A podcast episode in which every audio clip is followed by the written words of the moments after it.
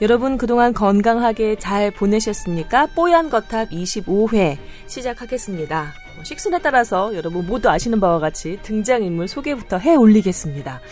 아, 오늘은 이분 먼저 어, 카톨릭 관동대 아 가톨릭 관동대 국제성모병원 가정의학과 황희진 교수님 나오셨습니다. 안녕하세요. 네, 안녕하세요. 예.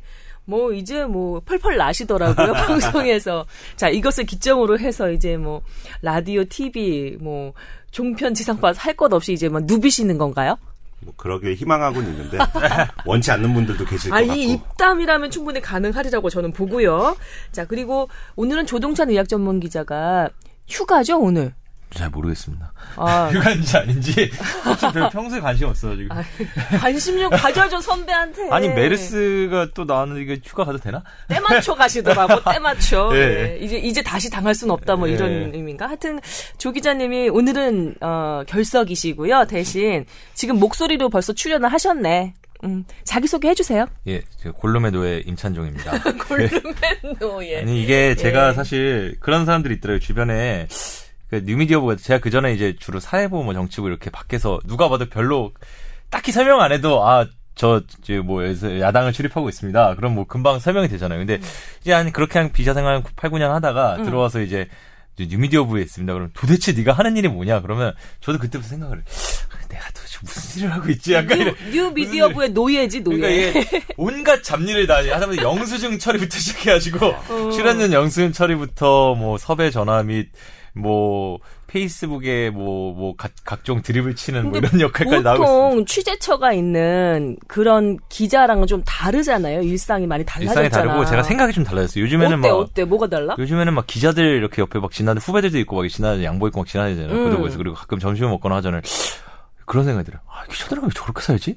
오. 어떤 의미야? 왜, 왜, 이거 어떤 아니, 의미야? 왜, 잘왜 얘기해야 저런 돼요. 식으로 생각을 하지? 아니 이렇게 뭔가 이렇게 오. 그러니까 저야말로 사실 저는 그랬거든요. 선배들이 보면은 아 저는 막 100m밖에 봐도 저는 너무나 기자스럽다. 애가 생긴 것부터 모든 분위기가 원래 그랬던 사람인데 근데 확실히 예전보다 많이 웃기는 해요. 그리고 말을 뭔가 붙일 수 있어. 예, 예, 예전에 야당 출입할 때 나얘안 무, 그랬어. 무서웠거든요. 어. 그러니까 약간 제가 그 이게 얘라고 세상을 몰-. 세상을 몰랐던 거죠. 내가 뭐 이렇게 나는 이제 이렇게 뭐든지 할 수 있을 것 같고 약간 그런 약간 우리끼리 하는 얘기긴. 한데 기자들 저는 기자는 아니고 이제 그냥 마이크 앞에 서는 아나운서잖아요. 근데 기자들은 자기가 취재하는 그 그 취재처와 자기가 약간 뭐랄까 동일시되는 느낌? 네. 아 근데 지금 임 기자가 이렇게 자기 개인 얘기를 좀 많이 했잖아. 네. 나는 공평한 거 좋아하거든. 네. 우리 황 교수님한테도 얘기를 좀 여- 아유, 그 들어보고 싶어. 너무 재밌는 얘기 많으시죠. 어떠세요? 한 저기 이거 뭐그 지상파 방송이나 그런 건 아니지만 팟캐스트 이거 이게 좀 주변에서 많이 들으세요? 출근할 때 듣는다는 사람들이 좀 있고요. 음. 그리고 얘기를 좀 길게 해요. 제가 예전에 뭐 방송을 많이 해본 건 아니지만 뭐 10분, 15분짜리 이제 뭐 음. 매주 나가는 라디오 이런 것도 해보고 뭐 TV에 이제 뭐 이제 쇼프로 이런 데서도 해봤는데 네.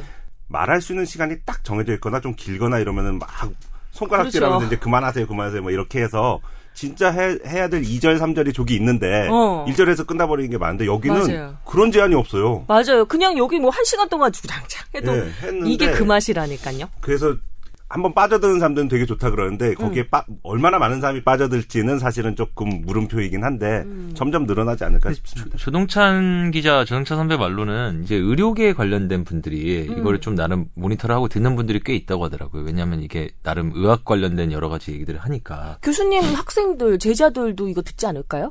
그러면 시험을 못 보죠. 저희는 시험이 너무 많아서 딴 거에 관심을 가질 수가 아, 없어요. 의대생들 너무 바쁜가? 아, 그럼요. 시험을 한 600번 내지 700번을 아. 보는데요. 저도 뭐 시험 공부했던 거 옛날에 뭐 이렇게 쌓아봤더니 한 1m 80 정도 됐었거든요. 그 족보집이라는 것만 교과서 말고 아, 그러니까 종이를 켜켜이 쌓았을 네, 했더니 때 1m 80이 아이고. 됐는데 음. 그거를 다 본 사람도 물론 있겠고 못 본 사람도 있겠지만 그래도 쌓아는 놔야 의사는 되니까 음. 그랬던 슬픈 일이 있어서 진짜 4년 동안 드라마를 본 적이 없어요. 그러니까 뭐 공부를 열심히 하거나 제가 잘했던 사람이 절대 아닌데. 그러니까 잘했던 사람들이나 이런 애들은 더 다르죠. 지금 이렇게 말씀하시고 지금 교수님 되신 거잖아요. 박사 아니, 되신 교수가 거잖아요. 되고 박사가 된 거랑 이 공부를 그때 잘했던 거랑 다른데 어. 저희 때 1등 했던 애는 저렇게 순진한 표정으로 자기 깨알 자랑을 해도 되는 거예요? 저처럼 이렇게 대놓고 막 그러니까 부장 얘기하면서 그럼 왜 내가. 깔 수라도 있지. 이렇게 아니, 그- 귀여운 표정으로 순진한 표정으로 아니, 자기 진짜로 자랑을 저는 하시면 음. 저보다 잘하던 사람이 되게 많았고 그리고 시험이 시험을 잘 본 애들이 되게 많았어요. 1등 하신 분 뭐 하세요, 지금? 지금 노벨상? 모교에서 이제 병리과 교수하고 있는 애는 음. 추석 때 집에 안 갔어요. 어. 그 청주에 인, 그 고향이 청주인 친구인데 추석 때 집에 안 갔어요. 병리과라고 하면 뭐, 무슨 거, 그 어떤 우리가 거 수술하거나 이래서 띄어낸 조직을 아. 이렇게 현미경으로 들여다보고 이게 뭐 암이다, 암이 음. 아니다 이런 거 해주는 사실 제가 보기엔 의사들 중에 제일 중요한 의사는 두 가지인데 하나는 가정의학과고 아니, 가정의학과는 그냥 필요한 과고요. 응. 죽고 사는 거에 제일 중요하거나 병원이 정말 수준 있는 병원이라는 걸 얘기하려면 두 개 과가 잘 돼야 되는데 뭐야? 진단 방사선과하고 아, 방사선과. 그다음에 그 병리과 아. 조직병리, 해부병리를 봐주시는 분들이 정말 거기서 실수가 있어버리면 이게 수습이 안 돼요. 아. 그러니까 저희는 만약에 뭐 하다가 이게 좀 잘못됐다 뭐 예를 들어서 그런 일이 있어서는 안 되지만 1년에 한두 번씩은 있거든요. 감기약에 이 사람이 네. 요거 먹으면 안 되는데 들어갔다 그러면 약국 가는 사이에 빨리 뭐 바꾼다든지 뭐 약국에서 전화가 온다든지 이런 식으로 해서 수습이 가능한 경우가 뭐 1년 내내 없었습니다. 이렇게 얘기하는 사람은 거짓말이고요. 한두 명씩은 있어서 수습은 사람이 되는데 하는 일이니까. 예. 근데 이- 이쪽은 수습이 안 되는 경우들이 있어요. 그리고 되게 경험이 많고 실력이 많고 또 자기 세부 분야만을 잘 하시는 분들이 모여 있으면 음. 딱 CT 한 장을 가지고도 최종 결과까지가 유추가 가능한 어떤 판독을 내려주시는 데가 있는가 하면 그런 게 또 안 되는 데들이 아직은 좀 더 많아서 아 진짜 실력은 여기서 이제 판가름 거기서 난다. 뭐. 판가름 나는 게 있는 거죠. 물론 수술 잘하시는 분도 있어야 되고 이러지만 그럼요. 수술 잘하시는 분들도 저도 학생 때도 들어가 보고 인턴 때도 들어가 보고 레지던트 때도 수술하는 거 들어가 보면 음. 결국은 자기가 확실하게 이게 암이다 그래서 띄어내고 나서도 병리과에 보내서 그 결과 기다리는 10분 내지 15분 동안 기다리고 계세요. 아. 어, 그- 더 뛰세요. 요, 아. 이만큼 제가 자기가 마- 만약에 10cm에서 10cm 정도를 띄어냈는데 그 끝에 마진이라고 우리가 얘기하잖아요.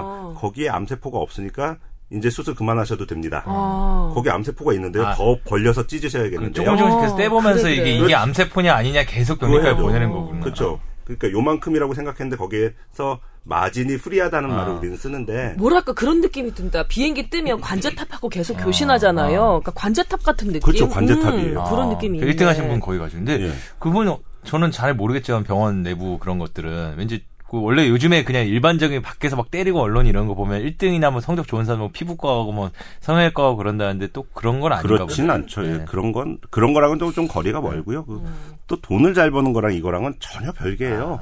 저희 동기 중에서도 제일 지금 현재 잘 나가고 있는 사람은 버는 분.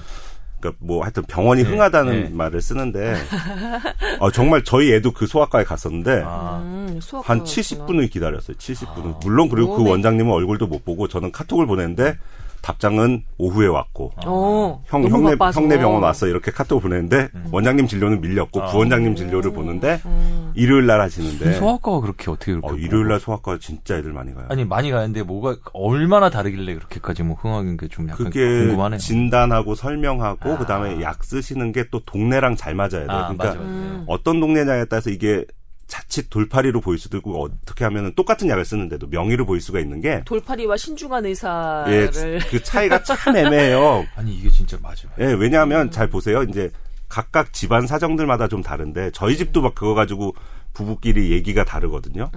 항생제를 쓰는 게 좋냐 나쁘냐. 아. 두 번- 애가 왜 병이 안 떨어져 이렇게 그렇죠, 얘기하는 예. 집안도 있고 두 번째는 음. 이제 콧물약이라든지 이런 게 조금 세게 들어가거나 이제 하여튼 효과적으로 쓰려면 저녁에 그거 먹자마자 그냥 자요.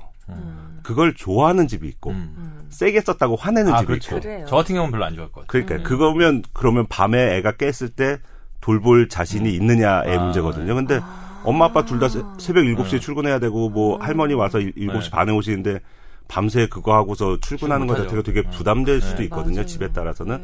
그리고 항생제 쓰는 거에 대해서 또 일부 언론에서 항생제를 쓰면은 상당히 무슨 수준 떨어지는 의사 막 이런 식으로 얘기를 하는데 것처럼. 마치 뭐 항생제 쓰면은 제약회사한테 뭐 네. 떼돈을 받는 네. 것처럼 막 포장을 하고 막 이러는데 그럴 건덕지도 없고요. 첫 번째, 두 번째는 항생제를 써야 될 경우에 대해서 정말 기준들이 의사들마다 좀 다릅니다. 음. 그리고 항생제를 안 줘서 약 그 시간 그 병 걸리는 시간이 낫는 기간이 더 걸리면 막 욕하는 데가 있는가 하면 정말 잘 되시는 저희 애들 되게 어렸을 때 저희 할아버지 그 아버지께서 아침 7시에 가서 줄을 서서 예약을 하고 음. 가는 집도 있었 가는 소아과도 있었는데 거기 선생님은 항생제를 안 쓰세요. 아. 근데 그러고도 치료를. 하셔요.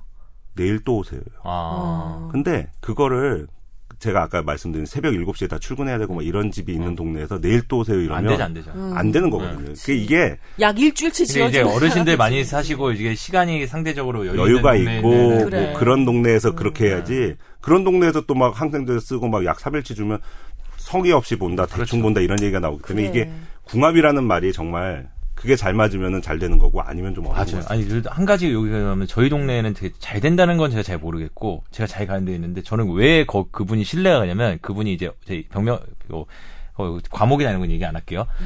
이른 정도 되신 그노 의사님이요 개인 병원을 저희 동네에서 하시는데 근데 가면은 그 CT나 이런 걸 설명해 주는 건 물론이고 딱 그 모니터를 앞에 이렇게 세워놨어요 이렇게 앞에 오. 환자 쪽에다가 그리고서 이 병명이나 이런 걸 다 구글 검색해가지고 영문 논문들을 해가지고 하이라이트 치면서 자네는 지금 여기 구글 검색을 하면은 아. 요런 지금 요게 증상이 있으니까 그래서 몇 명 못 볼 텐데. 아니 근데 그거를 근데 더 놀라운 거는 그분이 이제 이른 정, 그 젊은 의사가 그렇게 하면은 어. 그냥 그런 건데 이른 정도 되시는 분이 이게 구글로 막 하면서 이렇게 되게 첨단 장비로 막 하니까 어 저분 되게 그러니까 그런 느낌이 드는 거예요. 아 저 연세에도 되게 열심히 하시는구나 굉장히. 어, 황 교수님은 어떤 종류의 의사세요? 저는 구글링? 빨리 아니요 구글링도 해도 저는 네이, 저기 뭐 네이버를 더 좋아하고 사실은 우리나라 사람들한테는 여러 가지 정보들이 네, 있어요. 우리가 무슨 병이 있으면 항상 찾아보잖아요. 음. 저 옛날 옛날에 제가 펠로우나 그 교수 된 지 처음 됐을 때는 뭐 다음에서 찾아봤다 네이버에서 찾아봤다 이런 얘기 하는 사람들 보면은 어, 그 사람이랑 가서 고치세요 이랬거든요 진짜. 어 진짜. 아 약간 좀 혈기 어, 방장하셨을 때. 그때는 그랬는데 아우 내가 다 설명 못하는 걸 저렇게 네. 찾아보니까 고맙다는 생각이 이제 이제 마흔 번째 생일이 어. 넘어가면서 이제 좀 드는데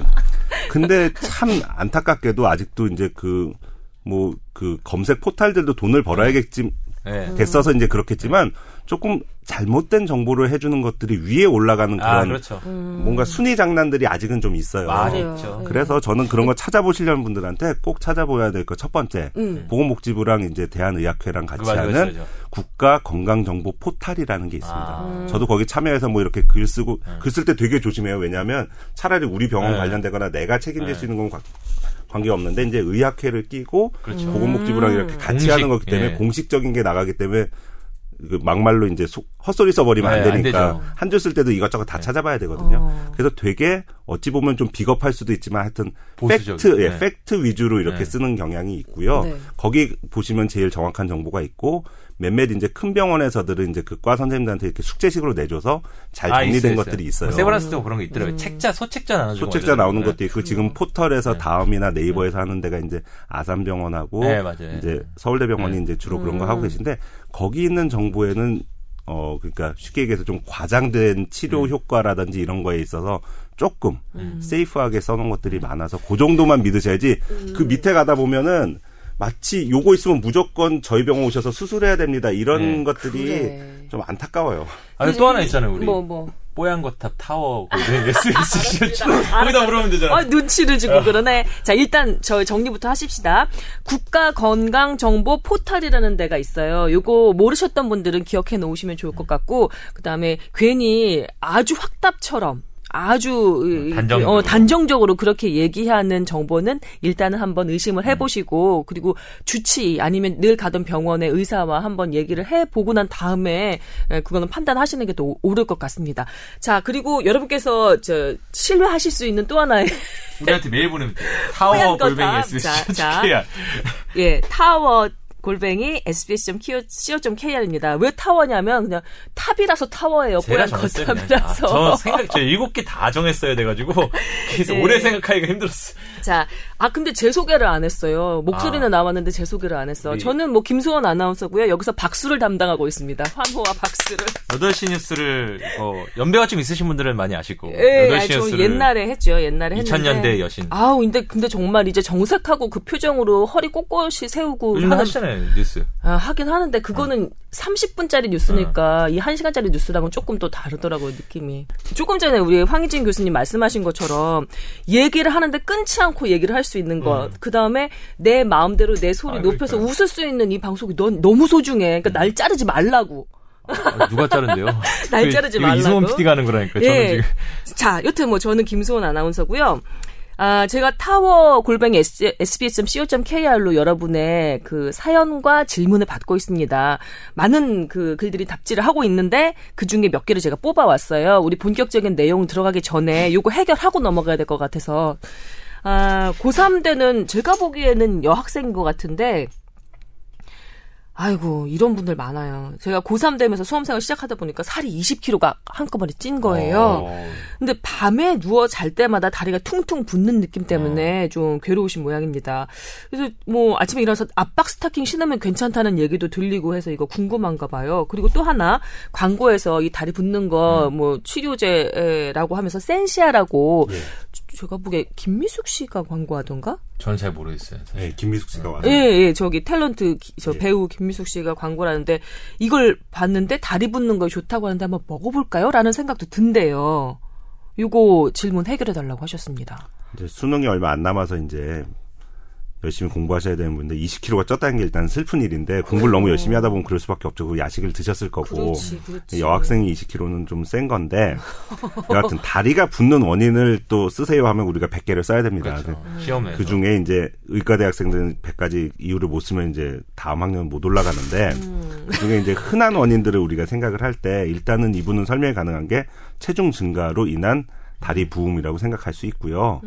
근데 책상에 앉아 있을 때 다리가 붓는 느낌은 저도 이해가 가요. 근데 네. 왜 누워 있을 때 누워- 밤에 잘 때 붓는 느낌이 들지요? 많이 앉아 있으니까 그렇죠. 많이 서 있거나 많이 앉아 있으면 계속 다리가 부어 있습니다. 아, 어, 그리고 누워 있으면 약간 예민해지고 민감해지니까 그게 더 느껴지는 전에, 건가요? 당연하죠. 불도 끄고 소리도 없는 상태에서는 몸에 민감해질 수밖에 없기 때문에 아. 가려움증이나 이런 느낌들은 그때 더 심해질 수밖에 없고요. 네.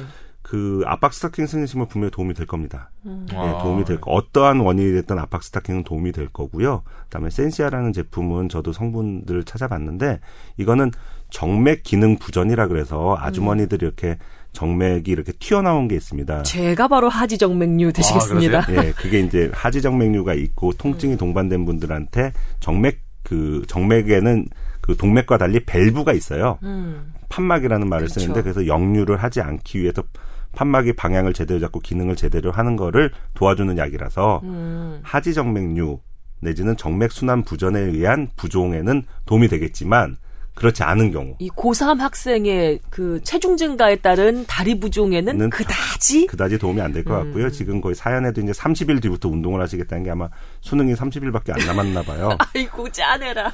30일 동안은 음. 스타킹 좀 신어 보시다가 30일 네. 이후에는 새롭게 아이고. 거듭나셔야죠. 근데 전 모모라는 학생께 제가 개인적으로 말씀드리면 제가 이 압박 스타킹 의료원 압박 스타킹 선배입니다. 하지정맥류 때문에. 근데 이거 신고 벗기 너무 힘들고요. 나중에 밤이 될수록 더 붙잖아요. 어 나중에 밤에 이 압박 스타킹의 그 탄성을 더 넘어가도록 부으면 정말 힘듭니다. 음. 제가 이거 선거 방송 이게 한 11시간 막 이렇게 아, 하잖아요. 그렇죠. 처음에 아침에 신었을 때는 괴- 괜찮아요. 너, 좀 이렇게 아, 견딜 만한데. 신으셨던 거예요? 제가 그때 거기 전- 제가 드리, 지난 대선 때 그때 그럼 나 계속 신어. 그 죄송해요. 제가 계속 그 세워놓 세워 그것도 그 세워놓은 제가 제가 세워 놔 가지고 잠깐 기다리세요 선배. 제가 다음 넘어갑니다. 이거 난 분명히 나는 10시에 끊어 준다고 그랬는데 이게 자정 넘게까지 이 사람들이 잡아 놓더라고. 선거 결과가 이렇게 좀 음. 나중에 저. 저만 남겨 놓고 다 다들 뭐 네가 알아서 해라 막 이러더라고. 하여튼간 이렇게 제가 이렇게 그 압박 스타킹 선배인데 그 압박 스타킹의 탄성이라고 그래야 되나요? 그 한 개 이상으로 몸이 부으면 다리가 부으면 정말 너무 힘들어요. 그때는 혼자 못 벗으실 거예요. 아마 누가 이게- 도와주셔야 될 거예요. 저는 이제 제가 혼자 벗죠. 이렇게 똘똘똘 말면서 이렇게 좀 벗는 느낌 게 있는데, 어, 우리 학생은 30일만 참읍시다. 음, 우리 학생은 3, 30일만 참읍시다. 그리고 이거 하지 정맥류 때문에 신는 거 아니면 압박 스타킹, 글쎄, 운동으로 한번 해결해 봅시다. 압박 그러죠. 스타킹 대신. 네. 나, 나는 그랬으면 좋겠네? 선배로서. 음, 자, 그리고, 아, 이분은 성함 말씀드려도 될 것 같아요. 김기수라는 분도 어, 사연을 보내주셨는데요.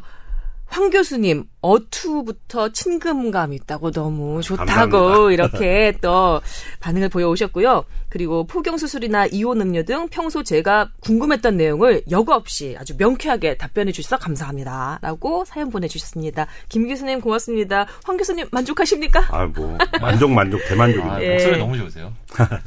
자, 이, 이분은 아, 이분도 성함 말씀드려도 되네요. 본인의 건강 상담은 아닌 것 같아요. 김민성 님입니다.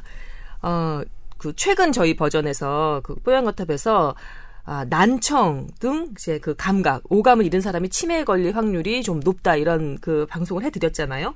근데 만약에 오감을 오감을 매일 연마하게 되는 요리사 같은 경우 냄새도 맡아야 되고 시각으로 얼마나 익었나도 봐야 되고 읽는 소리도 들어야 되고 뭐 이러니까 맛도 보고 이래야 되니까 오감을 매일 연마하게 되는 요리사의 경우 치매 환자가 거의 없을까요? 이건 순수한 궁금증인 것 같아요. 호기심인 것 같아요. 그 자극적인 측면에서는 유리한 게 맞는데 그 음. 요리하다 보면 나오는 그런 가스라든지 이런 걸로 유증기 인해서 같은 예, 것들? 그런 걸로 인해서 뇌에 또 자극이 와서 어. 조금 뇌세포 파괴가 증가한다라는 보고들도 있습니다. 사실 그거는 또 그 가스가 아닌 그 인덕션이라 그러나요? 음. 그거 만드는 회사에서 조금 더 많이 홍보하는 내용이긴 한데 어, 그 그래서 이제 요리하는 분들이 또 스트레스도 많이 받고 그래서 그래요. 그 치매의 원인이 꼭 오감 자극 외에도 여러 가지가 있고 사실은 음. 모든 질병이 그렇지만 집안 내력 이기기가 참 아, 어렵습니다. 그렇죠. 유전이. 예. 예, 그거를 뭐 100% 유전이라는 건 없지만 그래도 50% 이상 유전, 25% 유전 이런 것들이 있기 때문에 음. 유전적인 측면을 제외하고서 이런 얘기를 해야 되는 거고요. 음. 유전적인 측면이 있다면은 빨리 진단을 해서 조기 치료를 해서 그 병으로 인한 손해 보는 것들을 막 우리가 흔히 이제 합병증이라는 네. 말을 쓰죠. 음. 그런 것들을 줄이기 위한 노력을 해야 되는 거고요. 집안에 그러면 치매 환자가 있는 경우는 자기도 좀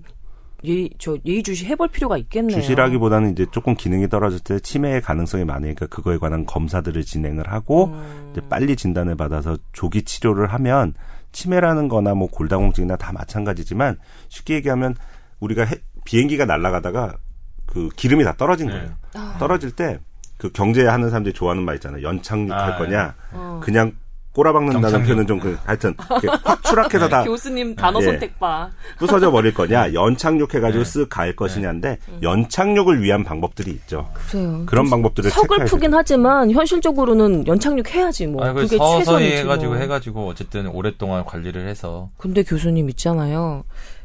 저는 뭐 상상하기도 싫긴 하지만 제가 요즘에 그렇게 명사가 기억이 안 나요. 그거랑 치매랑 전혀 관계없고요. 아? 건망증과 치매는 완전히 리그가 다릅니다.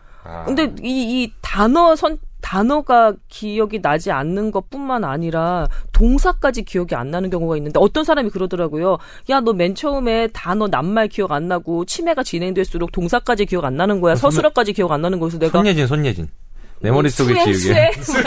수혜 아이고. 수혜 아나운서계 손예진 수혜 아유, 나 근데 그래서 이게 방송하는 사람이 마이크 앞에서 인터뷰를 하다가 인터뷰 대상자한테 그거 있잖아요. 왜 그렇게 하고 이렇게, 이렇게 단어를 제- 정의를 얘기하고 그 단어를 나한테 알려달라고 얘기하는 경우가 생기면 아주 곤란한 건데 제가 이따금 그랬거든요. 그래서 이제 연세 드신 분들이 생방을 안 아, 하고. 뒤로 넘어가시잖아요. 녹화 방송 주로 가고 어. 대담 프로 주로 가시면서 생방송에는 주로 젊고 네. 대학 졸업한 지 얼마 안 된 사람들을 투입하는 이유가 그럴 수밖에 없습니다. 순발력 이거는 그런 어떤 기억력이나 치매나 뭐 건망증의 문제가 아니라 순발력의 차이기 때문에 어. 순발력을 50번째 생일, 60번째 생일까지 유지했다? 그거는 뻥이죠. 나 어떻게 하지? 아니 뭐 지금 선배 충분히 유지하고 계신 것 아, 나 같은데 진짜 이게 단어가 생각이 안 나. 아, 하여튼간. 저도 안 나요. 저도 진료하다가 거시기 막 이럴 때가 있어요. 예, 제가, 제가 요즘 환자가 말을 잘 쓴다니까요. 쟤는 나이도 많지 않 할아버지 할머니 저는 나이도 많아 보이지 않는데 왜 저러지 그러면 똑같은 사람들이 계속 오다 보니까 말이 이제 저도 네, 꼬이는 거예요. 네, 그렇죠. 예. 남자분한테 유방 검사가 어떻게 됐었죠? 뭐 이런 얘기 해 버리면 아니 뭐 남자도 유방이 없는 있, 아, 있죠, 밝기도 한다. 있, 있죠. 네, 그렇습니다. 예. 김민성 님 감사합니다. 그리고 끝에 그냥 하시는 소리겠지만 하얀 거탑이 골룸 프로그램 중에 제일 좋은 것 같아요라고 보내주셨는데 진짜 감사하고요. 그냥 이런 얘기가 그렇게 힘이 된다? 또? 아, 그럼요. 어, 어, 아예 힘이 된다? 들어주시는 그쵸. 분이 있다는 게 네. 중요한 거죠. 네. 감사합니다. 자, 다시 한번 저희 메일 계정 알려드립니다. tower 골뱅이 sbs.co.kr입니다. 사실 우리가 이거 골름 그 저기 답글 다는데 자기 개인 정보도 나오고 건강 정보도 나오는 그런 그 답 댓글을 달기가 좀 어렵잖아요. 메일로 보내주시면 이거 완벽하게 깔끔하게 해결이 됩니다. 예. 뭐 혹시 오- 그 걱정이 되시면 보내실 때 그 앞부분에 아, 제 이름은 말씀하지 말아주세요 이런 거라든가 그럼요. 아 이런 뭐 뭐 말씀해 줬습니다 이런 걸 해주시면은 이미 이미 저희가, 이미 저희가 잘 입력 처리해가지고 익명 처리하고 이렇게, 있지만 예, 예, 하고 있죠. 예, 예. 더더욱 좋을 것 같습니다. 진짜 믿으셔도 되는 네. 예, 그런 신뢰 있는 그런 자 하얀 거탑입니다. 자 주제. 그러면 오늘 주제로 이제 들어가 볼까요? 와,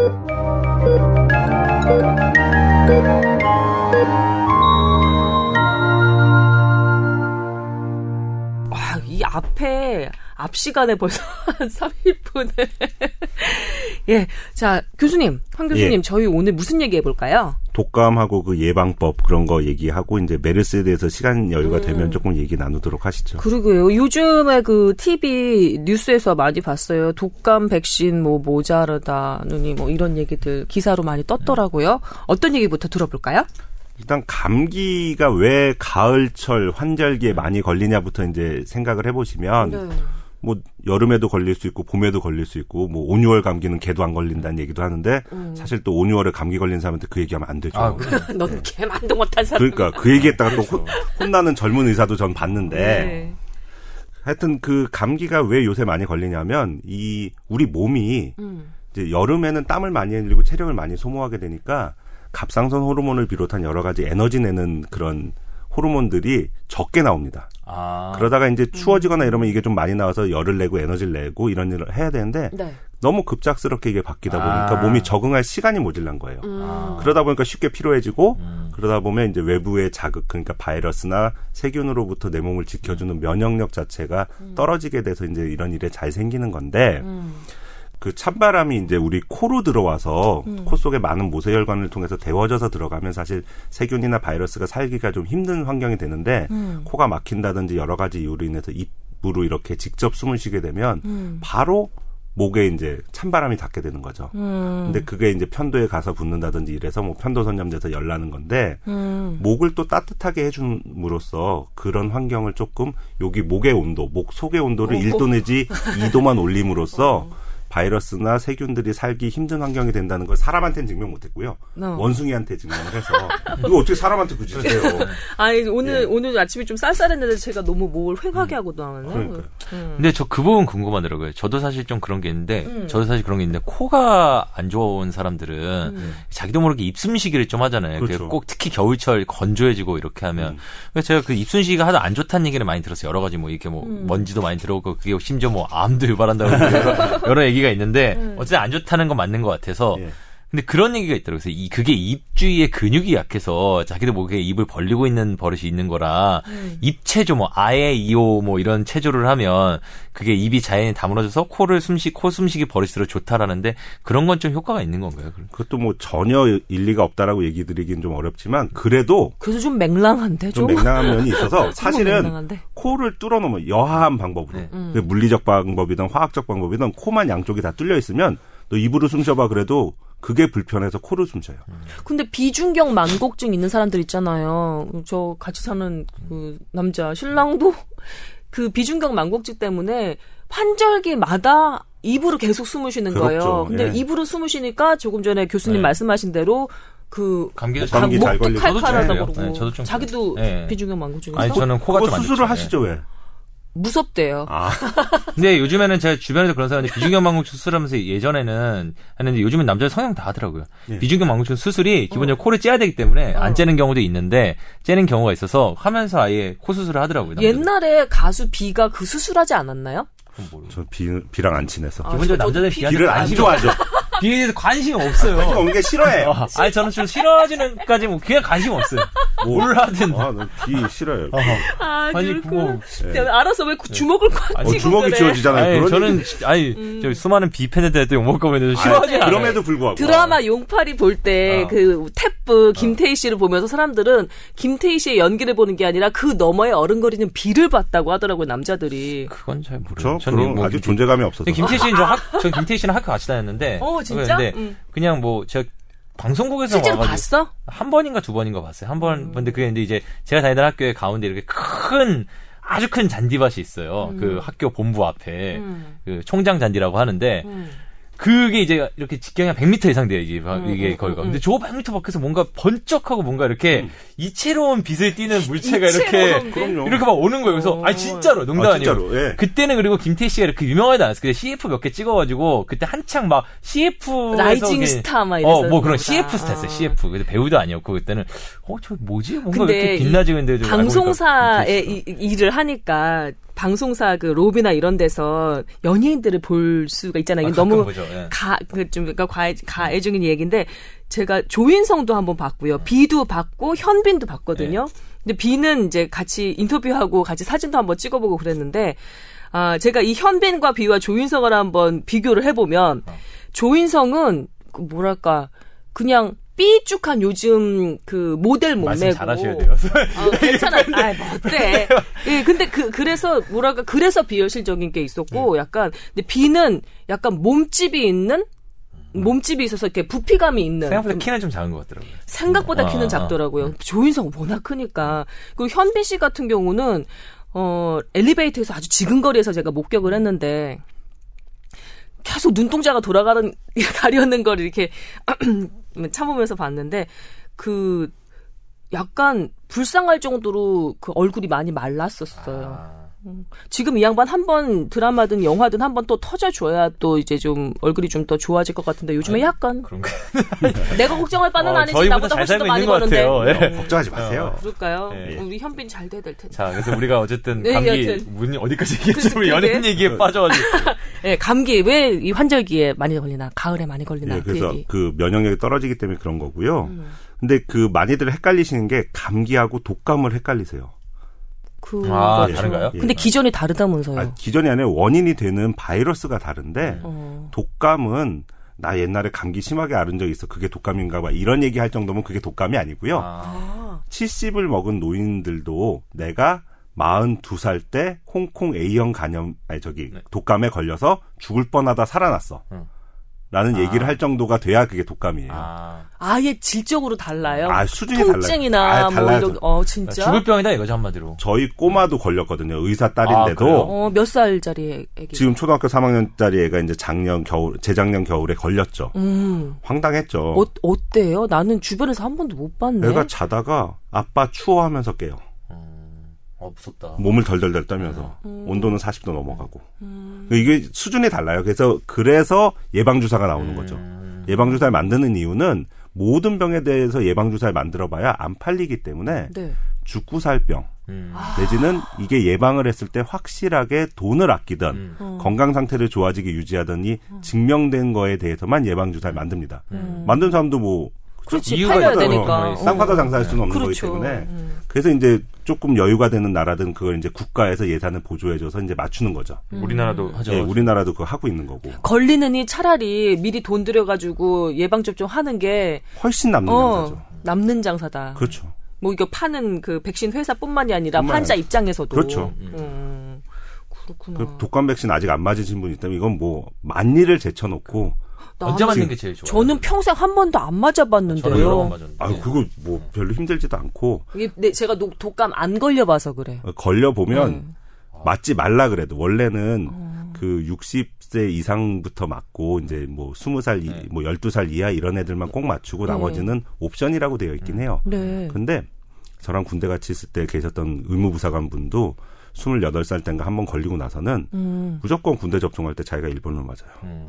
이거 또 아파 본 사람은 독감 걸려본 본 사람은 이게 아는구만. 완전히 수준이 달라요. 자기가 정말 이러다 죽겠다 싶더래요. 선생님은 교수님은 걸려 보셨어요? 저는 걸려 본 적 없고 걸린 사람을 많이 봤죠. 아, 그러니까 꼭 그러니까. 맞으신. 예, 저는 그거 의료인들은 강제로 아, 맞게 돼 그렇죠. 있어요. 그렇죠. 이게 어, 저희는. 들어오자마자 맞고 아. 저도 맞았고요 이번에. 그 언제 맞는 게 제일 좋아요? 효과가? 맞는 거 자체는 원래는 한 3월까지는 이게 네. 항체가 유지돼야 되기 때문에 너무 빨리 맞는 것도 안 좋다고는 얘기가 되어 있습니다. 근데 네, 네. 이 항체라는 게 개인 차이가 있어요. 아, 예. 똑같이 맞아도 어떤 사람은 항체가 많이 생겨서 오래 가는 사람이 있고 적게 가는 사람들이 있기 때문에 정확하게 시기를 둘 수는 없지만 너무 늦게 맞으면 소용이 없다. 네. 그래서 11월 전에는 맞아야 된다. 11월 전에는 이제는 지금 10월이니까 10월 예. 중에 맞는 게 좋다. 예, 10월 늦어도 중에 맞는 11월 게 첫째 주. 둘째 주까지는 맞으셔야 된다. 11월 첫째 주 마지노선. 예. 네, 뭐 근데. 저 또 궁금한 게 저희 동네 보니까 요즘 이게 3가 백신, 4가 백신 가지고 개인 병원들이 마케팅하는 거예요. 왜- 그게 왜냐면 또 무슨 얘기인가? 이게 그게 저 또- 제가 아는 산에서는 전 음. 전문가가 아니지만 어떻게 마케팅하냐면은 보건소나 음. 다른 병원에 가면은 3가 백신이라고 해서 음. 지금 가장 올겨울에 유행할 걸로 예측되는 세 가지 바이러스에 대해서 예방이 되는 걸 놔주는데 우리 병원에서는 특별히 사과다. 4가를 음. 해왔다. 오, 웃으신다, 돈은- 웃으신다. 돈은 황 조금 더 교수님. 음. 비싼데 그래도 저희 병원에서 맞으면 이게 아무 데서나 구할 수 있는 게 아니다 이런 식으로 얘기를 하는 거예요. 어. 어. 그거 이제 사카 백신이 우리나라에 들어온 게 이제 GSK라는 이제 외자사에서 이제 수입을 해서 국내사 세 개랑 같이 이제 코마케팅이라는 걸 해서 많이들 네. 팔고 있죠. 근데 그 3가 백신, 4가 백신 얘기하는데 하나 더 이제 바이러스를 막아주는 건데 독감 바이러스 이제 생각을 해보시면 A형 독감하고 B형 독감이 있죠. 네. 예. B형 독감에는 두 가지 타입이 있고요. 예. A형 독감은 그 항원 형태에 따라서 여섯 가지 종류가 있습니다. 뭐 그것도 옛날에 뭐 조류 인플- 인플루엔자 할 때 H1, N1 네. 하듯이 H 항원, N 항원에서 H 항원이 세 개, N 항원이 두 개라서 이 그 왜 고등학교 수학 시간에 배운 이 combination 있잖아요. 조합. 이게 하면 여섯 가지 종류가 있거든요. 그 여섯 가지 중에 WHO에서 이제 그 좀 방구 끼는 사람들끼리 모여서 올해는 이게 유행할 것이다. 예측. 라고 예측을 합니다. 그래서 거기서 두 개, 그다음에 B형 아. 독감에 그 두 개 중에 하나를 네. 이제 해서 만든 게 삼가 백신이고 백신. 여기 두 개 B형 백신 두 개, B형 네. 그 독감 두 개를 다 넣어서 아. 만든 게 사가입니다. 네. 음. 그렇기 때문에 B형은 다 막을지 몰라도 A형 쪽에서 또 이게 삑사리가 나버리면 말짱 꽝이에요. 모든 게다 그러니까 뭐 확률 게임이 확률 세. 게임이죠. 응. 근데 확률이 막 그 뭐 드라마틱하게 올라가는 건 아니에요. 그거 계산하는 방법에 따라서 좀 다른데 아. 10% 정도 더 이제 아, 막아줄 수 있다는 게. 이제 제조사 측의 네. 계산이고 다른 방법에 계산하면 조금 더 달라지고요. 값이 차이가 많이 나요? 맞을 때? 저 사실 삼가, 저는 사가? 뭐 그냥 아무 생각 없이 그냥 근데 그걸 되게 많이 붙여놨어요 여기저기 막 우리 사과 백신 어, 있다고 사과 백신 뭐 어. 왜 없냐고 여긴 어. 없냐고 이제 따지시는 분들도 있고 가격은 잘 모르겠어요 저는 네. 가격 차이는 뭐 이제 그 독감이라는 건 이제 사입가하고 이제 그 맞추는 가격이 좀 차이가 있지만 만 원 정도 내지 만 오천 원 정도 차이 난다고 생각하시면 됩니다. 제가 이거 관련해서 좀 흥미로운 거는 제가 그냥 저는 이거 사실관계는 전혀 모르겠어요 이 얘기해도 되는지 모르겠는데 뭐 안 되면 자르지 뭐 어떤 의사분이 음. 백신 부족 사태 최근에 막 독감 백신 부족 사태. 했다니까 트위터인가 뭐 페이스북인지 모르겠는데 거기 SNS 짤로 도는데 욕을 욕을 막 이렇게 써놓은 거야. 니네 이게 막, 막, 보건복지부 질병관리본부 막 이렇게 정말 욕을 찰지게 이렇게 제가 여기서 참아, 하여튼 욕을 욕을 써놓은 삐! 막 뭐, 삐! 뭐, 막 뭐, 이러네. 한 놈들아, 뭐, 니들이 해가지고, 니들 뭐, 백신 없어 돌려보내는 뭐, 의사 마음을 알아, 뭐, 어쩌고저쩌고 이렇게 써놨더라고 요. 그래서, 뭐 요즘 독신, 독감 백신 부족한가 보죠, 그래요. 좀 부족하죠. 왜냐하면 많이 그게 떴더라고요. 많이 뜨고요. 음. 그 그러니까 이 정도 필요할 것이다라고 생각을 해서 이제 만드는 건데 이것도 이제 그 주권 문제하고 또 관계가 되는데 이거를 아, 수입 주권? 그러니까 주권 그러니까 뭐 쌀 주권 뭐 음. 국방 주권 이런 얘기 하듯이 주권도 백신 있는 주권 거예요? 얘기를 또 하고 있어서 네, 네, 말씀하시죠. 아 말씀하시죠. 이분 아, 예, 이분 저도 페이스북에서 본 분 같은데 뭐 이 정도 얘기는 다 쓰죠. 근데 이게 욕을 아주 찰지게 하셨죠. 예 근데 이거는 이분이 말씀하신 건 뭐, 현장 용어구나. 아, 현장 용어도 많이 쓰시는데 어디 요거는. 또 좀 다른 문제입니다. 네. 그 개인이 자기 돈 네. 내고 맞는 게 아니고 네. 이거는 이제 국가에서 아예 공짜로 다 놔줄 테니까 네. 이거를 교육을 받은 의사들은 이걸 할 수 있게 신청을 해주면서 음. 자기네가 이제 정부 비축량인 거죠. 정부미라고 생각하시면 돼요. 음. 정부미를 이렇게 나눠주는 거에 있어서 의사들이 요 정도 교육을 받고 이 정도 사람들이 맞을 거다라고 이 사람들이 비축을 해놓고서 음. 이제 병원마다 신청하는 대로 보냈죠. 네. 근데 이게 바닥이 난 거죠. 그러니까 제가 잠깐 요 부분에서 이분이 이걸 저희끼리 이제 보고서 얘기했으니까 이 내용을 제가 요 부분 빼고 이걸 이렇게 좋았어. 네, 질병관리본부 이 삐삐삐삐삐삐들아 노인 독감 공짜로 병의원 가서 맞으라고 동네방네 삐삐 광고 때리고 전단지에 전화질 해놨으면 삐 백신이라도 잘 챙겨야 할 거 아니냐 예상을 못했다고 그럼 각 병의원마다 예상 수요랑 입력하라고 한 거는 뭔데 신청한 만큼이라도 줬냐 삐삐한 것들이 누구 똥개 훈련 시키는 것도 아니고 찔끔찔끔 산동네에서 휠체어 타고 내려온 할매 할매들 돌려보는 의사들 마음은 니들이 알기나 하냐? 뭐, 뭐 이런 뭐 얘기였어요. 그 뒤에도 긴데. 예. 사업이라는 게 그분들이 이제 약간 생생 얘기도 있었던 건 사실이고 음. 이제 뭐 무료 백신을 광고를 했잖아 정부에서. 예. 옛날에는 이제 몇몇 지자체들만 이제 했었는데 이거를 왜 어느 동네만 되고 어느 네. 동네 안 되냐 그러니까 이거를 정부에서. 정부에서 하겠다고 하는 중앙정부에서. 것 자체 항상 중앙 정부에서 하는 건 되게 훌륭하고 좋은 일임에도 불구하고 나라 전체를 컨트롤해야 되기 때문에 항상 이런 식의 음. 소위 말해서 각급 병 의원한테 백신 예상 필요 그 양을 조사를 한 모양이네. 조사를 해서 그거에 또 한계점도 있어서 제가 아는 선생님들 그 원장님들 중에는 신청 안 하신 분들도 있는데 어. 이거의 제한점이 들여놓은 거 반품이 안 됐어가지고 할 때 되게 조심스럽게 넣고도 하셨는데 그것조차도 수요가 많았던 거죠. 그러니까 음, 보수적으로 조심스럽게 잡아서 했는데도. 어. 신청을 했음에도 불구하고 그 정도 양이 안 왔다는 얘기인 거잖아요. 예, 그 정부에서 예상해서 이제 그거를 그 제조사로부터 사야 되는데 그걸 또 되게 싸게 샀겠죠. 음. 그러니까 딱 그 보통 이제 시중 유통가보다 훨씬 더 더 싸게 싸게 이만큼. 딱 음. 받아놓은 거에서 이제 다 이제 재고가 바닥이 난 거고요. 지금 백신 접종률을 조사들을 하고 있습니다. 네. 그래서 저도 지금 이것도 누가 듣고서 논문 나보다 빨리 쓰면 안 되는데 그러면 이제 살짝 얘기하시죠. 예, 하여튼 그거 알았어, 하는데 생각보다 그러니까 전체 성인 접종률은 뭐 다른 나라보다 처지지 않는데 네. 진짜 맞아야 되는 사람들, 어떤 병이 있는 분들은 꼭 네. 맞아야 된다고 우리가 얘기하는데 그런 분들은 생각보다 잘 못 맞으세요. 아. 왜못 맞는지는 또 좀 연구를. 해봐야겠지만 생각보다 접종률이 낮아요. 뭐 몸도 불편하시고 이러다 보니까 그랬을 수도 병원까지 있는데 오는 것도 힘들고 그렇죠, 예. 그러셔서 그랬을 수 있겠구나. 어쨌든 독감은 그런 거고, 그럼 감기는 독감은 완전 다르다는 말씀. 완전히 다르고요. 근데 둘다 예방법은 똑같습니다. 첫 번째는 직접 환자가 내 얼굴에다 기침을 안 하게 만들어야죠. 아. 근데 환자에게 직접 기침 맞으실 일은 별로 없을 거예요. 의사들 빼놓고는. 뭐 지하철 뭐 가끔 예- 이 매너 아, 없는 사람들 매너 없는 사람도 있죠. 그래서 저희 꼬마는 이제 요새 그런 거 배우더라고요. 아, 집에서 얘가 기침을 하는데 갑자기 팔을 들더니 아 맞아 맞아. 팔꿈치 안쪽으로 해서 아, 자기 입을 그거 막고 요즘 뭐너왜 그래 그랬더니. 자기는 그렇게 배운대요. 그래서 메르스 때 많이 어우 대단하다 너네 유치원. 힘이 세. 어 유치원이 이제 진짜 대단해. 우린 옛날에 그런 거 안 했잖아요. 맞아요. 예. 그때 그게 메르스 효과가 있는 것 같아요. 메르스 하면서 전 국민적으로 한 달 가면서 사태가 예. 온갖 것들이 얘기 정보들이 다 나오니까 옛날에 이 그 나 이것도 뭐 나오면은 뭐라고 그러실지 모르겠지만 그 남성분들 특히나 남성 어른들 같은 경우는 재채기를 시원하게 뿜어야 그게 제맛이라고 생각하시는 분들이 시원하다 뭐 이렇게 응. 생각. 아 미 최일 막 이렇게 어, 뭐 그런 분도 하시는 분 있죠. 있었어요. 여자분들 중에서는 그런 분들도 있죠. H 하면서 이렇게 자기가 바- 발음하면서 재채기 하시는 분들 있죠. 어. 발음 이렇게 똑바로 똑똑하게 H라고 했어 내가 지금. 근데 이, 이, 이, 이 저기 남 남자 어른들 특히나 좀 연배가 되시는 분들 같은 경우는 전혀 그거 생각 안 하고 그냥 자기만 시원하게 그러니까 그냥 재채기. 하시는 분들 있는데 그리고 사실은 안 됩니다. 보통 사람들이 마스크 쓰는 게 아니라 환자가 써야죠. 음 그렇죠. 음. 환자가 그럼요. 써야 되는 게 핵심인데 환자들은 안 질문. 예. 환자가 그 마스크를 써주는 게 1차적으로 좋지만 네. 음, 그걸 기대할 수가 없으니까 예방적인 차원에서 내가 환자가 네. 아닌 사람이 예방적인 차원에서 마스크를 하는 것은 마스크가 이제 종류가 여러 가지가 있는데 그걸 과연 막아줄 수 있느냐 아. 문제가 있는데 그런 용도보다는 사실은 아까도 말씀드렸잖아요. 따뜻한 공기, 입으로 숨 쉴 때도 따뜻한 공기가 들어가면 좀 나으니까 아. 보온적 효과가 더 크죠. 아 그게 더 크다. 그래서 오히려. 저희 집 꼬마들은 마스크를 안 하면 밖에 안 내보냅니다. 아, 겨울에는요? 예, 가을 겨울. 가을 겨울. 뭐 예방 차원을 따지기 이전에 보온 효과, 음. 공기 따뜻하게 해서 흡입하는 그런 효과가 있으니까 일단 하는 게 낫겠네요. 근데 저는 개인적으로 이렇게 폐에 찬 공기가 들이차면 좋더라고요. 되게 상쾌한 느낌이 있고 아직 아직 젊어서 열이? 있어서 그래. 아직 젊어서 열이 아니 약간 이게 있어서 그래. 겨울 되면 좋은 느낌이 아침에 딱 출근하고 나오면 이렇게 음. 찬 공기가 이렇게 이렇게 싹 들어오잖아요. 그러면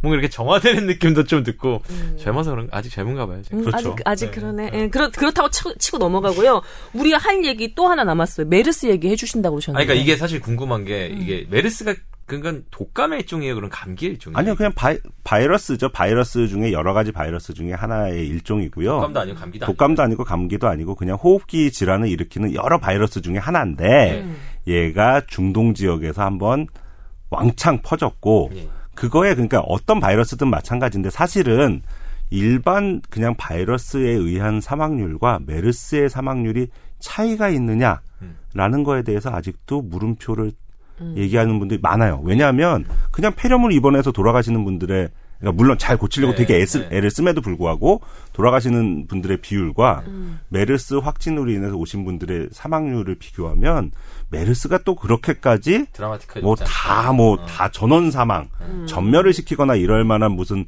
현대판 흑사병 이렇게 얘기했던 거는 일부 이제 떠들기 좋아하는 사람들의 어떤 장난질이었다. 전염률은 전염률은 높죠. 그게 전염률이- 전염률이 높은데 치사율이 생각보다 높지 않았다. 음. 사실 옛날에 신종플루 때 네. 또그 난리 났던 거 생각하면 네. 신종플루 때는 사실은 그 병원들마다 그걸 대처를 잘해서 음. 병원에 도움이 됐던 부분들도 있는데 이번에는 음. 메르스 때문에 아주 그냥 난리가 나고 진짜 예, 그야말로 홍역을 치렀죠. 속된 말로 이렇게 아작이 난 데들도 되게 많고 거기다 뭐 그게 되게 상징적인 곳들에서 뭐 지금 다, 다 아니까 뭐 삼성 서울병원 그래요. 또 원장님이 이제 또 그 감염 하시고. 그 네. 근데 또 그 과에 또 권위자시잖아요. 그 메르스와 음. 관련된 과에 거기다 또 그 병원에 의사가 걸린 일반 대중들한테는 거기 의사가 걸렸다니까 이제 그런 것들이 이제 좀 상징적으로 더 그렇지. 공포를 불러일으킨 것 같아요. 물론 그 자체로 위험한 거지만 이제, 이제 삼성 서울병원 원장님도 다음 달에 바뀐다고 네, 다른 하는데 분들도 바뀌셔서 발령 나셨고요. 그- 음, 근데 그렇죠. 거기에 이제 문제점 얘기했던 것 중에 해법은 사실 다 있습니다. 음. 첫 번째 응급실에 별거 아닌 걸로 다 가지 말자. 어, 그, 두 번째 문화 바꾸자. 병실을 우리나라만의 정말 특별한 그 군대식 문화랄까 내무반도 요새는 그러지 않는데 공동 내무반식으로 쓰는 그 병실을 물론 예산이 더 많이 들고 돈도 많이 들고 이런 것들 있겠지만 여하튼 혼자 병실을 써야죠.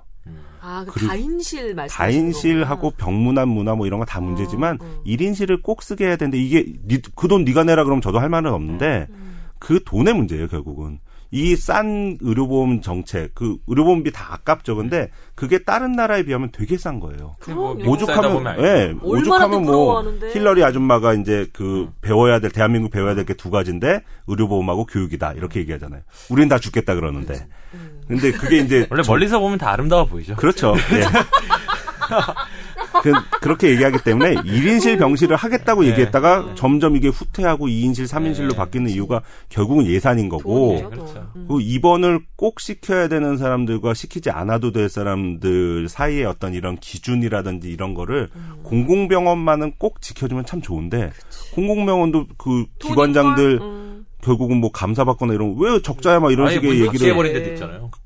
그렇게 하기 때문에 이게 또 문제가 많고 음. 이게 정치와 정말 의학과 어떤 국민 정서와 이 세 가지의 어떤 공통 분모를 찾아낸다는 거는 글쎄요 아주 훌륭한 그 정치가가 나타나지 않는 한 해법을 찾기는 어려울 것 같습니다. 이, 이 문화는 우리가 좀 그래도 빨리 좀 고칠 수 있을 것 같아요. 응급실에 들어갔다고 일가 친척, 친구 다 한 번씩 얼굴 들이 이렇게 비춰야 되는 것 같은 이런 문화. 그게, 그게 쉽게 메르스 때는 사람들이 다 고치겠다 했는데 요즘 다시 보니까 근데 다시 막상 교통사고 나가지고 입원했다고 했는데 친한 사람인데 안 가볼 수가 없죠. 모르면 몰랐까 연락이 왔는데 안 가기가 좀 그렇죠.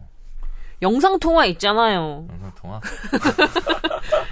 영상 그 다 나으면 내가 밥 한 번 거하게 쏠게 뭐 이런 거 이런 걸로. 대신합시다. 그리고 방법이죠. 별것 아닌 이- 물론 본인은 많이 아프고 힘들겠지만 좀 약간 경미한 그런 질환으로 응급실 가시는 거는 약간 자제합시다 이제. 예, 그래야겠죠. 음. 근데 그, 음. 메르스 관련해서 궁금한 게 또 있어 요. 이게 예전에는 여름 내지 봄, 여름 요때쯤 났잖아요. 우리가 예. 요 한창 유행했을 때 예. 올해.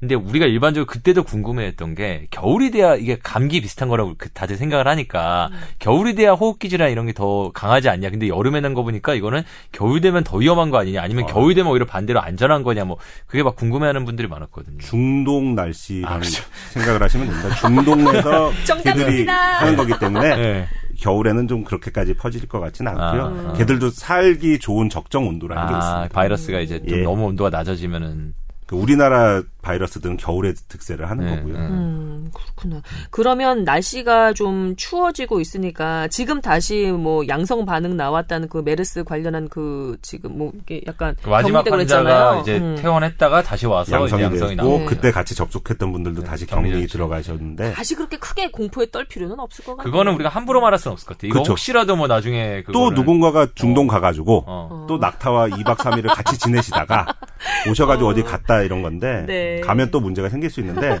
그리고 그분도 뭐 격리 조치 했다고 해도 빠질 수도 있는 거고. 그렇죠. 네. 사실 메르스에서 한 가지 꼬집고 싶은 거는 그때 네. 서울 삼성병원에 이제 의사 선생님 한 분이 걸리셨는데 음. 그뭐 하여튼 네. 그 재건축 조합에 가가지고 네. 있었던데 그러니까, 음. 거기서 걸렸던 분이 없다는 거. 어. 그러니까 생각 많고 그게 또 다 옮기는 것도 아니고 음. 이분이 증상이 있을 때 음. 증상으로 인해서 이 사람이 기침을 해서 그 침이나 이 콧물 이런 걸로 해서 퍼지는 그게 중요한 거지. 균이 내 나한테 있다 그래서 다 퍼지는 거 아니거든요. 그건 또 다른 문제라는 그 전혀 다른 문제고 그렇게 따지면 결핵은 결핵 걸린 사람들 그렇게 진료하는 많은데. 의사들이나 다 간호사들은.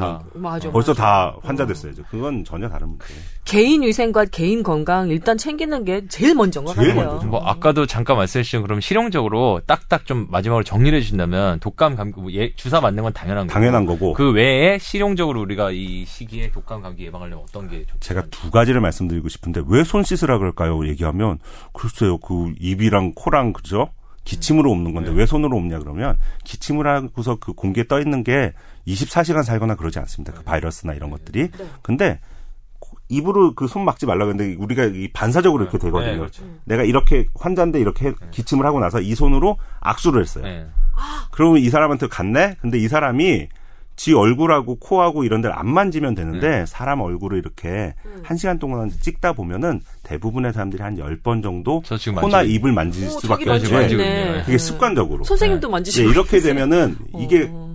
바로 붙여주는 거거든요. 아. 그래서 옮기 때문에 그래서 바깥에 나갔다 들어오면 꼭 손 씻어라. 그래요. 이지 집에서 가만히 혼자 있는데 한 시간마다 씻으실 필요는 없고 음, 외출 직후에는 무조건 그래요. 손은 깨끗이 씻는다. 물론 여유가 더 된다면 여자분들은 화장해서 안 되겠지만 얼굴도 깨끗이 씻는다. 뭐 이발 닦고. 예. 음. 입 구, 그 건강도 중요하고 구강 건강도 중요하고 코에 아까 말씀드렸던 생리식염수 세척도 꽤 좋은 방법이다라는 걸 말씀드리고 싶고 그다음에 제발 목 좀 드러내지 말고 좀 목폴라티 옛날에 그 저거 너무 싫더라고요. 근데 저는 아직도 싫어요. 그 그게. 목폴라티를 아직 하면은 젊어서 그래. 그러니까 근데 목폴라티 같은 거 입으시면 많이 도움이 된다는 것. 음. 또 하나는 감기 걸려서 병원 가면은 따뜻한 물 많이 드세요. 이 얘기 하는데 음. 도대체 따뜻한 물은 어느 정도 온도에 어떻게 마시는 거냐 다들 궁금해 하세요. 네. 제가 정답을 드릴게요.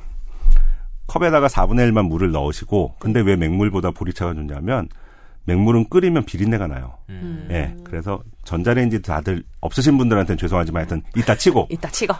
1분을 돌리세요. 그러니까 냉장고에 있던 분은 물은 1분 30초 돌리고 냉장고에 없었던 상온에 있었던 건 1분을 돌리시면 진짜 펄펄 끓어요. 음. 그 상태로 마실 수가 없습니다. 왜냐하면 컵이 뜨겁기 때문에. 컵은 하나 정도 여벌 다 있으시잖아요. 그래서 여벌 컵에다 옮기고 나면 물은 뜨겁지만 컵이 뜨겁지 않기 때문에 그걸 코랑 입을 거기다가 어, 대고서. 예 박아야죠 아예. 가습기 역할도 하는구나. 그쵸 가습 역할이 진짜 중요한데 이 정도에서 이렇게 가습시키는 게 가습기 집에서 아무리 최대로 틀어놓은 거에 비해서 좁은 공간에 확 음. 이렇게 돌리는 거기 때문에 가습 효과가 정말 아, 좋아요. 그 감기 걸렸을 때 그거 해야겠네요, 그럼. 최고예요. 그러니까 저 물 끓여놓으라 그러고 그걸 계속 넣으면서 호호하고 마시고 식은 다음에 완샷 해봐야 다 소용없고 오. 코랑 입을 받고 어. 45도를 기울이세요. 네. 그러면 걔가 내 입술을 화상을 입히지 못합니다. 왜냐하면 4분의 1밖에 새로운 정보다, 새로운 어. 정보다. 이거는 딴 데 가서. 알려주면은 어. 이제 많이 감기약들이나 이런 게 판매가 줄어들겠죠. 제약사가 싫어. 싫어할 수 있죠.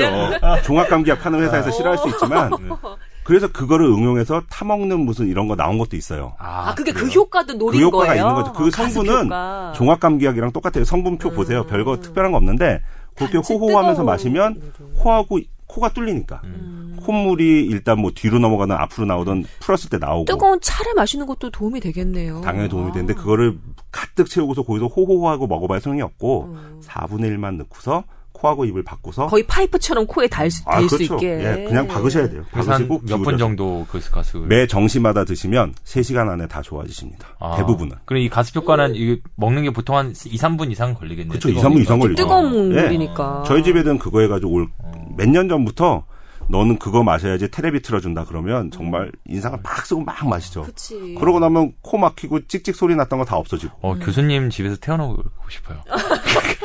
아니, 네, 좋은 것 같아요. 찬종 기자 저 네. 딸내미들한테도 이렇게 시키세요.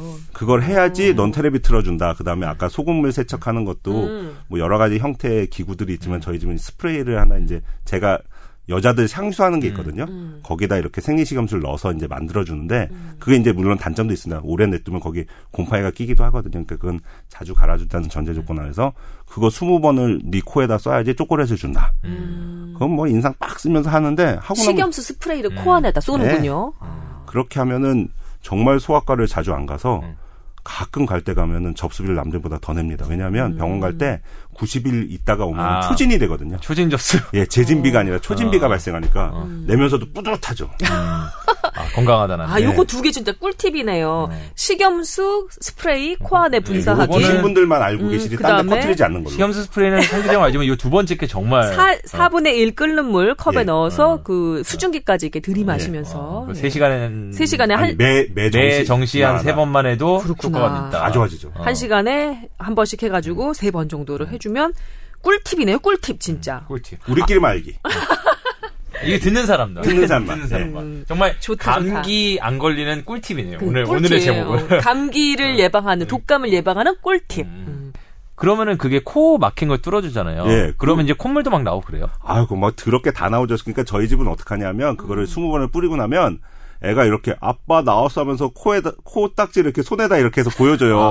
그럼 엄마는 막 질색을 하는데, 괜찮아. 네, 런닝 셔츠에다 닦아. 아. 이렇게 하거든요. 그러고, 그걸 휴지에다 푸- 푸는 거를 좋아하시는 분들 있는데, 휴지에 풀면 이게 막 젖고 뭐 이래서 네, 안 그렇죠. 좋아서, 그냥 휴- 그, 수건 빨 생각 하고서, 거기다 흥흥하라 그러면 진짜, 야, 내 딸에서 나온 거지만 이렇게 더러운 게 나올 수가 있나. 막 아. 먼지하고 이렇게 섞여가지고 누런 거 이만큼 아, 나와요. 코 거기- 청소도 되겠다. 청소에 그게 최고죠. 아. 근데 그게 우리 아들은 좀 어린애인데 그게 뒤로 넘어가니까 지가 또 쩝쩝쩝 하면서 맛을 봐요. 짭 짤하죠. 예? 그건 좀 아닌 것 같아요. 네. 아니, 근데 오늘 세 가지 꿀팁 되게 좋은 것 같아요. 4분의 1 끓는 물, 그, 호흡 불면서 먹는 거랑, 그, 코 식염수 스프레이랑, 손 왜 씻는지. 예. 이거 저 잘 몰랐어요. 근데 이것도 정말 새로운 정보였던 것 같습니다.